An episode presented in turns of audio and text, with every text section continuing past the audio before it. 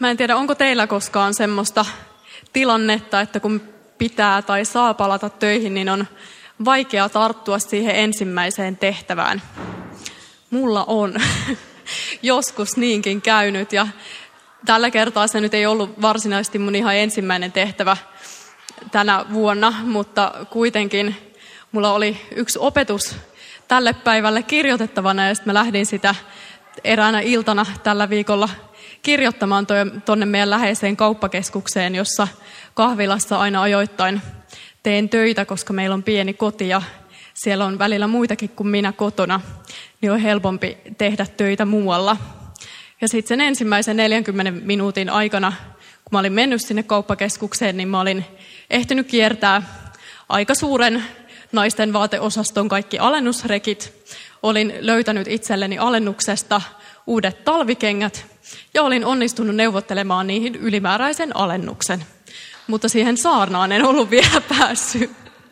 Mutta ei, ei hätää, ei se Jumala silti puhunut siinä vain kenkien sovittamisen lomassa, vaan kyllä mä sitten sain raahattua itseni sinne kahvilaan ja istuttua ja mietittyä, että mitä tänään opetan. Aihe oli jo aikaisemmin päätetty ja tänään puhutaan siitä, että ollaanko me Jumalan rakastamia vai vihaamia, rakastettuna vai vihattuna. Eli mietitään meidän identiteettiä. Me ajateltiin, että siitä on hyvä aloittaa uusi vuosi, kun ollaan vähän mietitty, että miltä pohjalta me saadaan sitä aloittaa. Eli meillä on vähän semmoinen suomalainen teema tänään, koska suomalaisista aina sanotaan, että he miettii sitä, mitä toiset heistä ajattelee, niin tänään mietitään, että mitä se Jumala meistä ajattelee. Jumala on pyhä, hän on oikeudenmukainen ja vanhurskas. Mutta me ollaan syntisiä. Ne on kaksi totuutta, joista me ei päästä mihinkään – me voidaan sanoa, että me ollaan samaan aikaan vanhurskaita ja syntisiä, mutta se syntisyys on kuitenkin osa meidän ihmisen osaa tässä vaiheessa. Ja Jumala ei siedä mitään vääryyttä. Hän vihaa kaikkea vääryyttä. Niin vihaako hän sitten meitä? Jumala karkotti ihmisen sieltä paratiisista sen synnin takia. Niin oliko sen synnin palkka siis Jumalan viha? Meitä kohtaan. Ei se tietenkään niin mee, vaan Jumala vihaa kyllä sitä syntiä, mutta hän rakastaa meitä. Se on semmoinen yhtälö, jota ainakin mun mielestä on välillä ihan oikeasti vaikea ymmärtää. Mutta ehkä meilläkin on ollut tai on elämässämme semmoisia ihmisiä, jotka kerta toisensa jälkeen tekee jotakin, joka loukkaa tai satuttaa meitä ihan niin kuin todella suuresti. Ne voi olla hyvinkin erilaisia asioita, mutta ne ihmiset voi olla meille silti tosi rakkaita. Kerta kerran jälkeen, vaikka meitä on loukattu ja, ja meitä on sattunut, niin me saatetaan ihan oikeasti vihata sitä, miten meitä on kohdeltu, mutta se rakkaus sitä ihmistä kohtaan säilyy. Ja jotakin samankaltaista on siinä, että Jumala rakastaa meitä äärettömän paljon, vaikka on myös ihan totta, ihan yhtä totta, että hän vihaa syntiä. Minkä takia Jeesuksen piti kuolla? Mä luulen, että täällä penkeissä istuu monta ihmistä, jotka on joskus kertonut sitä, selittänyt tätä asiaa jollekin, joka ei ole näissä kuvioissa vielä niin sisällä. Mä en tiedä, onko teidän kokemus ollut sama kuin mun, mutta mun mielestä sitä on vaikea selittää. On oikeasti välillä tosi vaikea selittää semmoiselle ihmiselle, joka ei ole uskossa, että minkä takia se Jeesuksen piti kuolla. Ja sitten kertoo Jumalan rakkaudesta. Että joo, se Jeesus kuoli, koska Jumala rakasti meitä niin paljon. Ja sitten sitä kuulostelee itsekin, että näin se on ja näin mä tähän uskon, mutta ei se ole asia, joka tyhjenee järjellä selitettäväksi täysin. Ei ehkä ollenkaan. Näin Raamattu meille opettaa ja näin mäkin täysillä uskon, mutta sitä on oikeasti vaikea välillä ymmärtää järjellä, että minkä takia sen piti mennä näin. Mä oon joskus miettinyt sitä, että olisiko Jumalalla ollut jokin muu tapa käytössä. Yllättäen mä en keksi semmoista, koska mun rajoittunut mieli on aika paljon rajoittuneempi kuin meidän Herramme. Mutta tämä on kuitenkin se tapa, jonka Jumala valitsi, oli hänellä muita vaihtoehtoja tai ei. Se, että Jeesus kuoli meidän syntien tähden, jotta me saadaan elää. Mutta kuoliko se Jeesus sitten Jumalan vihan vai Jumalan rakkauden tähden? Se on onneksi kysymys, johon Raamattu antaa meille monta hyvää ja hyvinkin selkeää vastausta. Meille kaikille tuttu kohta sanoo Johanneksen evankeliumista. Jumala on rakastanut maailmaa niin paljon, että antoi ainoan poikansa, jottei yksikään, joka hänen uskoo, joutuisi kadotukseen, vaan saisi iankaikkisen elämän. Jumala on rakastanut maailmaa niin paljon, ei vihannut. Roomalaiskirje toteaa, että tuskin kukaan haluaa kuolla edes nuhteettoman ihmisen puolesta.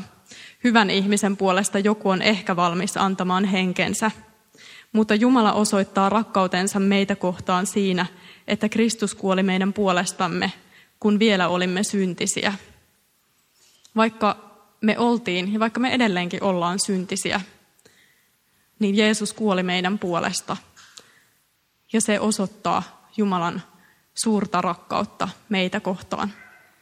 Koska me ei oltu silloin edes vähän vanhurskaita. Me oltiin ihan pelkästään niitä syntisiä. Mulle tärkeä kohta, joka myös kertoo tästä, on ekasta Johanneksen kirjeestä neljännestä luvusta. Juuri siinä Jumalan rakkaus ilmestyi meidän keskuuteemme, että hän lähetti ainoan poikansa maailmaan antamaan meille elämän – Siinä on rakkaus. Ei siinä, että me olemme rakastaneet Jumalaa, vaan siinä, että hän on rakastanut meitä ja lähettänyt poikansa meidän syntiemme sovitukseksi. Kaikki nämä kohdat kertoo meille siitä, että Jeesus kuoli Jumalan tosi suuren rakkauden tähden. Sen takia, että me ollaan hänelle äärettömän rakkaita, jokainen meistä. Mutta mitä se sitten tarkoittaa, että Jeesus kuoli meidän puolesta? Ja mitä se tarkoittaa, että Jumala rakastaa meitä? Mitä se tarkoittaa meidän elämälle? Tietysti se ensimmäinen jotenkin selkeä vastaus tähän on se, että me ollaan saatu meidän synnit anteeksi. Se on jotain suurta, jotain semmoista, mitä kukaan muu ei voi meille luvata eikä antaa mutta minä itse pyyhin pois sinun rikkomuksesi oman itseni tähden, enkä muistele sinun syntejäsi. Sanotaan Jesajan kirjan neljännessä, kymmenennes, kolmannes luvussa. Ehkä teistä osa muistaa sen vanhan käännöksen, enkä sinun syntejäsi muista oli ihan pakko. Mä aina välillä tarkastan, että mitä siellä alkukielessä lukee. Se ei ole mun vahvin ala, niin mä en aina sitä todellakaan tee. Mutta tämä oli semmoinen, minkä mä muistin itse, että mä oon oppinut tai joskus toisin. Niin tämä on semmoinen kohta, että se voidaan kääntää niin, että hän ei oikeasti niitä muista kokonaan. Tai sitten hän ei ainakaan niitä muistele. Se on mun mielestä tosi lohdullista, että me saadaan luottaa siihen. Mutta jos me vaellamme valossa, niin kuin hän itse on valossa, meillä on yhteys toisiimme ja Jeesuksen, hänen poikansa veri puhdistaa meidät kaikesta synnistä. Jos väitämme, että me ole syntisiä, me petämme itseämme eikä totuus ole meissä. Jos me tunnustamme syntimme, niin Jumala, joka on uskollinen ja vanhurskas, antaa meille synnit anteeksi ja puhdistaa meidät kaikesta vääryydestä. Sanotaan myös siellä ekassa Johanneksen kirjeessä. Me ollaan saatu meidän kaikki synnit anteeksi. Sen lisäksi me ollaan saatu ikuinen elämä. Ja se ei riipu siitä, tuntuuko susta siltä. Se, että onko semmoinen varma olo tänään tai jonain muuna päivänä tällä viikolla, niin se ei onneksi vaikuta yhtään siihen, mikä se meidän asema on, vaan Jumala on luvannut meille sen ikuisen elämän. Myös niinä päivinä se on täysin totta, kun se meidän oma kokemus on jotain ihan muuta. Tästäkin meille muistutetaan monen monta kertaa. Johanneksen evankeliumin kymmenennessä luvussa. Minun lampaani kuulevat minun ääneni, ja minä tunnen ne, ja ne seuraavat minua. Minä annan heille ikuisen elämän. He eivät koskaan joudu hukkaan, eikä kukaan riistä heitä minulta. Ja seuraavassa luvussa. Jeesus sanoi, minä olen ylösnousemus ja elämä. Joka uskoo minuun, saa elää vaikka kuoleekin. Eikä yksikään, joka elää ja uskoo minuun, ikinä kuole. Uskotko tämän? Mä ajattelen, että tämä on se kysymys, jonka Jeesus kysyy meistä jokaiselta myös tänään. Että uskotko tämän? Hän ei kysy sitä, että tuntuuko susta siltä tänään.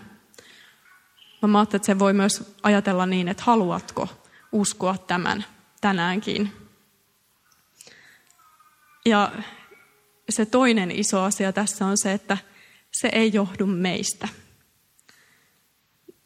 Ja se on tärkeää mun mielestä sen takia, että, että me ollaan oikeasti samassa veneessä. Meistä kukaan ei ole toista parempi, ei myöskään toista huonompi. Roomalaiskirja muistuttaa meitä siitä. Tämä Jumalan vanhurskaus tulee uskosta Jeesukseen Kristukseen ja sen saavat omakseen kaikki, jotka uskovat. Kaikki ovat samassa asemassa, sillä kaikki ovat tehneet syntiä ja ovat vailla Jumalan kirkkautta, mutta saavat hänen armostaan lahjaksi vanhurskauden, koska Kristus Jeesus on lunastanut heidät vapaiksi. Tämä on myös sellainen kohta, mihin on hyvä turvata silloin, kun kokee olonsa tosi pieneksi. Se pelastus ja ikuinen elämä, ne on oikeasti niitä lahjoja. Ehkä meistä moni sai joululahjoja jälleen tänä vuonna. Niistä jotkut saattoi olla ansaittuja, joku saattoi olla ihan yllättävä, ehkä isompi tai erilainen kuin mitä me oltiin ajateltu. Mutta tämä on ainakin semmoinen lahja, jota meistä yksikään ei ole ansainnut. Eikä meidän silloin myöskään tarvitse miettiä sitä, että ollaanko me sen arvosia, koska se ei perustu siihen. Se ei perustu ollenkaan meidän arvoon, vaan Jumalaan. Mä oon monesti ajatellut, että se, että on uskossa, antaa niin paljon jo tässä elämässä, että vaikka ei olisi olemassa mitään tämän jälkeen, niin kannattaisi silti olla uskossa, koska elämä jo nyt on niin paljon parempaa kuin mitä se olisi ilman Jumalaa. Tämä ei tarkoita sitä, että mä en uskoisi siihen ikuiseen elämään. Totta kai mä uskon, mutta ihan oikeasti mä allekirjoitan sen, että elämä uskossa on niin paljon parempaa jo täällä, että se on jo itsessään sen arvosta, että me saadaan kulkea Jumalan kanssa. Me laulettiin, itse asiassa Matti sanoi tuossa juonnossa siitä levosta ja vapaudesta, missä me saadaan elää. Ne on semmoisia asioita, jotka jo itsessään on tosi arvokkaita. Me saadaan elää levossa ja vapaudessa. Meillä on rauha. Mä uskon, että ei ole mitään muuta asiaa tässä maailmassa, joka antaa todellisen levon, vapauden ja rauhan. Ei yhtään mitään. Voi olla jotain, joka antaa hetkellisesti vapauden tai rauhan tunteen tai levollisuuden tunteen, mutta kun mennään vähän syvemmälle tai odotellaan vähän pidempään, niin mä uskon, että tämä on oikeasti ainoa asia, joka vastaa tähän. Älköön sydämenne olko levoton, uskokaa Jumalaan ja uskokaa minuun. Minä jätän teille rauhan, oman rauhani minä annan teille. En sellaista, jonka maailma antaa. Olkaa rohkeat, älkää vaipuko epätoivoon. No molemmat Johanneksen 14 luvusta. Mua koskettaa joka kerta ehtoollisella. Tietysti aina, aina niitä samoja sanoja ei tule, mutta usein ne tulee. se Matteuksen kohta. Tulkaa minun luokseni kaikki te työn ja kuormien uuvuttamat. Minä annan teille levon. Se on jotakin niin totta. Ja se tietysti tulee myös siellä ehtoollisella niin konkreettiseksi, kun siinä on jotain ihan oikeasti konkreettista, mihin saa tarttua. On se oma olo ihan mikä vaan, ja on se oma viikko ollut minkälainen vaan. Niin Jeesus lupaa meille rauhan ja levon. Niihin on hyvä tarttua. Ja levon ja rauhan ja vapauden lisäksi me saadaan luottaa Jumalaa ja me saadaan lähestyä häntä. Eikä meidän tarvitse pelätä mitään. Meidän ei myöskään tarvitse hävetä itseämme. Me kelvataan semmoisina kuin me ollaan. Se on semmoinen sanoma, jota ei myöskään saa mistään muualta kuin Jumalan luota. Se, että me kelvataan semmoisina kuin me ollaan. Mä en tiedä, onko se sulle helppoa uskoa. Mulle se on ollut vaikeeta. Tai oikeastaan mun on ollut vaikea kelvata itselleni ja luottaa siihen, että mä kelpaan toisille muiden kuin sen tekemiseni, suorittamiseni kautta. Mulle Jumala on opettanut sitä puolta sen kautta, että jostakin syystä mun on ollut helppo luottaa siihen, että mä kelpaan Jumalalle. Mulle Jumala, mun kuva Jumalasta on ollut aina jotenkin semmoinen tosi rakkaudellinen, ehkä enemmän isoisä kuin isä. Ja ihan oikeasti semmoinen, jonka luokse on aina ollut, ei, ei nyt aina, mutta, mutta jonka luokse on ollut sikäli helppo tulla, että mä oon aina kokenut, että mä riitän, koska se meidän välinen suhde ei perustu siihen ollenkaan, mitä mä olen, vaan siihen, mitä hän on. Ja sitä kautta Jumala on opettanut mulle myöskin sitä, että jos mä kelpaan hänelle, joka on täydellinen, niin sit mun pitäisi kelvata myös itselleni, joka olen kaikkea muuta kuin täydellinen, ja myös niille läheisilleni, jotka hekään ei ole ihan täydellisiä aina, ainakaan. Mä ajattelen, että se, että me joudutaan kulkemaan häpeän tai pelon kanssa, niin se riistää meiltä osan siitä ilosta ja riemusta, joka kuuluu meille, jonka Jumala on meille luvannut. Ja siksi mä haluan rohkaista sua, että jos ne on asioita, joiden kanssa sä painit, niin tuu rukoiltavaksi tänään. Mä olin itse, tai mä pyysin syksyllä kahta verkostolaista rukoilemaan mun puolesta, koska mä oon kipuillut paljon viime vuosina sen kanssa, että onko mä tarpeeksi hyvä äiti, koska mä en ole täyttänyt niitä kriteerejä, jotka mä oon itselleni asettanut. Mä en ole ollut se luomu bataattisoseen tuoksuinen kestovaippa äiti, jota mä olin ajatellut, että musta tulee. Ja siihen on toki liittynyt monenlaisia ei niin käytännöllisiäkin asioita, mutta mä oikeasti koin, että siinä hetkessä Jumala vapautti jotakin aika isoa musta. Ja tämän asian puolesta oli rukoiltu ennenkin, myös meidän solussa esimerkiksi. Ja ehkä se oli pikkuhiljaa vähentynyt se mun taakka. Mutta siinä hetkessä mä koin, että se vähentyi paljon. Ja sen takia mä uskalla luvata, että Jumala kuulee ihan jokaisen niistä rukouksista. Ja mä koin, että mä sain lisää iloa mun elämään ja lisää vapa- vapautta. En mä sitä voi luvata, että hän tänään ottaa pois kaiken kivun, mutta sen mä voin luvata, että hän kuulee ihan varmasti.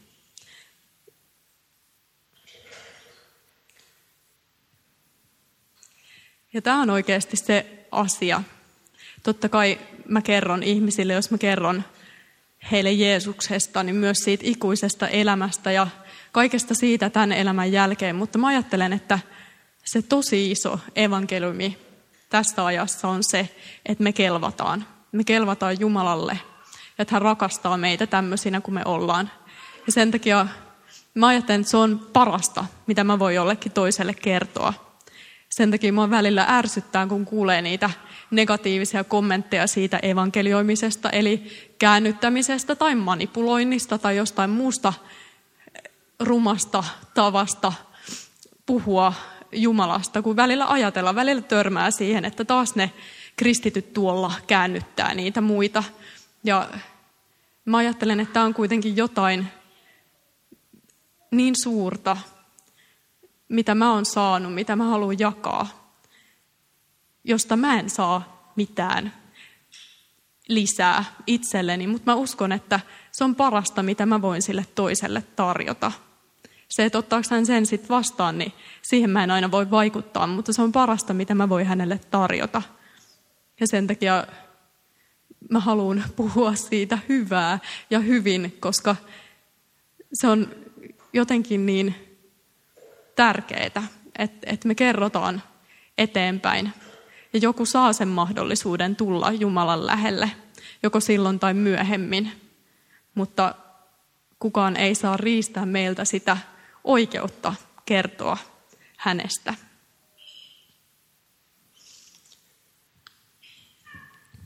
Minulla on ollut tänään tosi monta raamatun kohtaa ja mä tiedän sen, mutta tämä on jotenkin semmoinen aihe, että mä koen, että tämä on niin puhtaasti semmoinen, että tästä on pakko puhua raamatun avulla. Mutta tästä ilosta mä nostan vielä Filippiläiskirjan neljännen luvun esille. Iloitkaa aina Herrassa. Sanon vielä kerran, iloitkaa. Tulkoon teidän lempeytenne kaikkien ihmisten tietoon. Herra on jo lähellä. Älkää olko mistään huolissanne, vaan saattakaa aina se, mitä tarvitsette, rukoillen, anoen ja kiittäen Jumalan tietoon. Silloin Jumalan rauha, joka ylittää kaiken ymmärryksen, varjelee teidän sydämenne ja ajatuksenne niin, että pysytte Kristuksessa Jeesuksessa. Ja Johanneksessa meitä kehotetaan vielä rohkeuteen. Koska meidän ei kerran tarvitse pelätä mitään, niin me saadaan silloin olla rohkeita. Me saadaan olla rohkeasti omia itseämme, mutta me saadaan myös elää rohkeasti. Olen puhunut teille tämän, jotta teillä olisi minussa rauha. Maailmassa te olette ahtaalla, mutta pysykää rohkeina. Minä olen voittanut maailman. Ja Luukkaan evankeliumissa. Älkää siitä murehtiko, mitä söisitte tai joisitte. Älkää sitä etsikö. Tätä kaikkea maailman ihmiset tavoittelevat. Teidän isänne tietää kyllä, että te sitä tarvitsette. Etsikää hänen valtakuntaansa, niin te saatte myös kaiken tämän. Älä pelkää pieni laumani, teidän isänne on päättänyt antaa teille valtakunnan.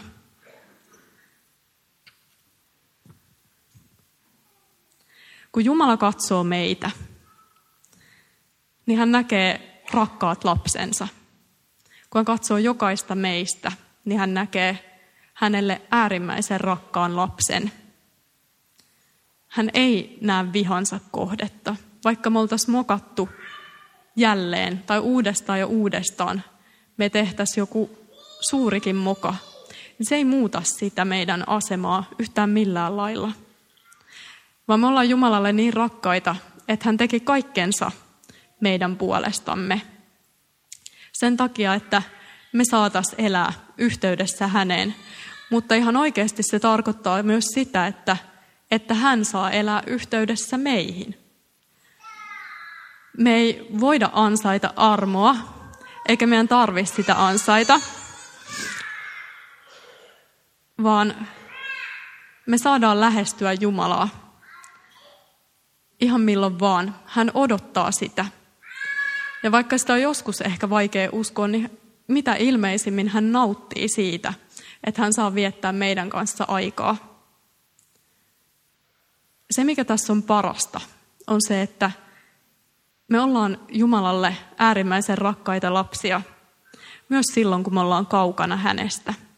Myös silloin, kun me ei ehkä tunneta häntä ollenkaan, tai jos me ollaan ajauduttu kauemmas hänestä.